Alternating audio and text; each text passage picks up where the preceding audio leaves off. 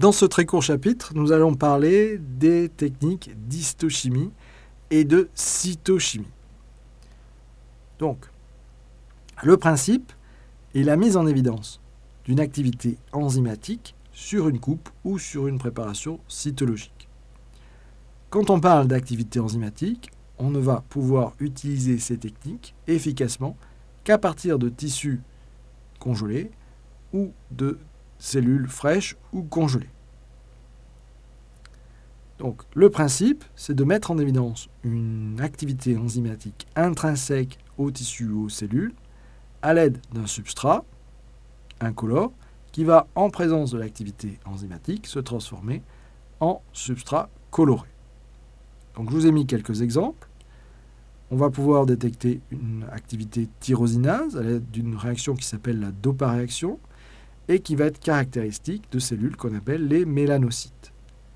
On va détecter la présence de phosphatase acide avec une technique qu'on appelle la technique de Gomori, qui va être spécifique des lysosomes.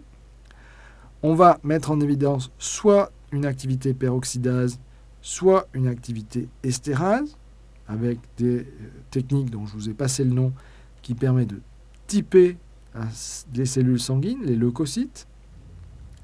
On va pouvoir avoir des techniques pour mettre en évidence la, l'activité de différentes enzymes, comme la succinate déshydrogénase ou la T Pase, qui vont permettre de typer certaines cellules des muscles striés squelettiques.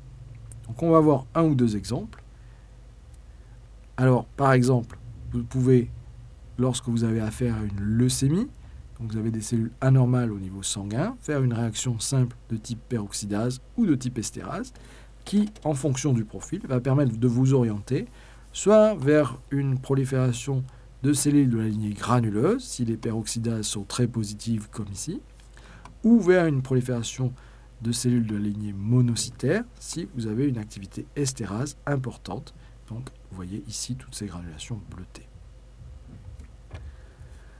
Également, vous pouvez vous servir de ces euh, techniques euh, pour typer les différents types de rhabdomyocytes sur des biopsies musculaires.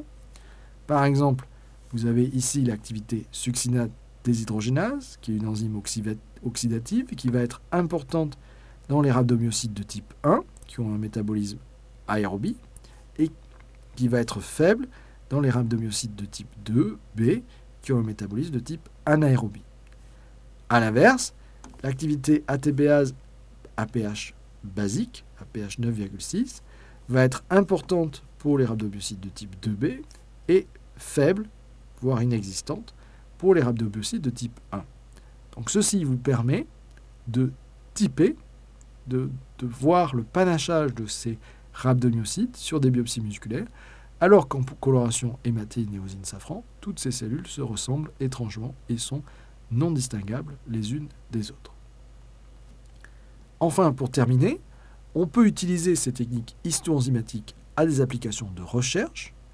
On va pouvoir introduire de manière génétique, en créant des cellules ou des organismes génétiquement modifiés, des euh, traceurs associés à, certaines, à l'expression de certains gènes, et on va pouvoir ainsi suivre les traceurs avec une technique histoenzymatique dans laquelle on va, sur un tissu frais, incuber le tissu avec un substrat, qui ici, pour, euh, dans le cadre de, de la détection de l'activité bêta-galactosidase, un substrat incolore qu'on appelle le X-gal, qui en présence de cette enzyme va donner un métabolite bleu qui va pouvoir être repéré sur les cellules.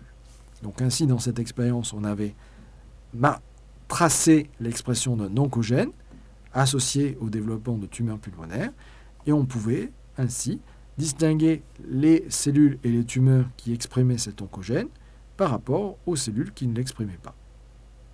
Voilà. On va s'arrêter là sur, sur ces techniques histoenzymatiques. Je vous remercie.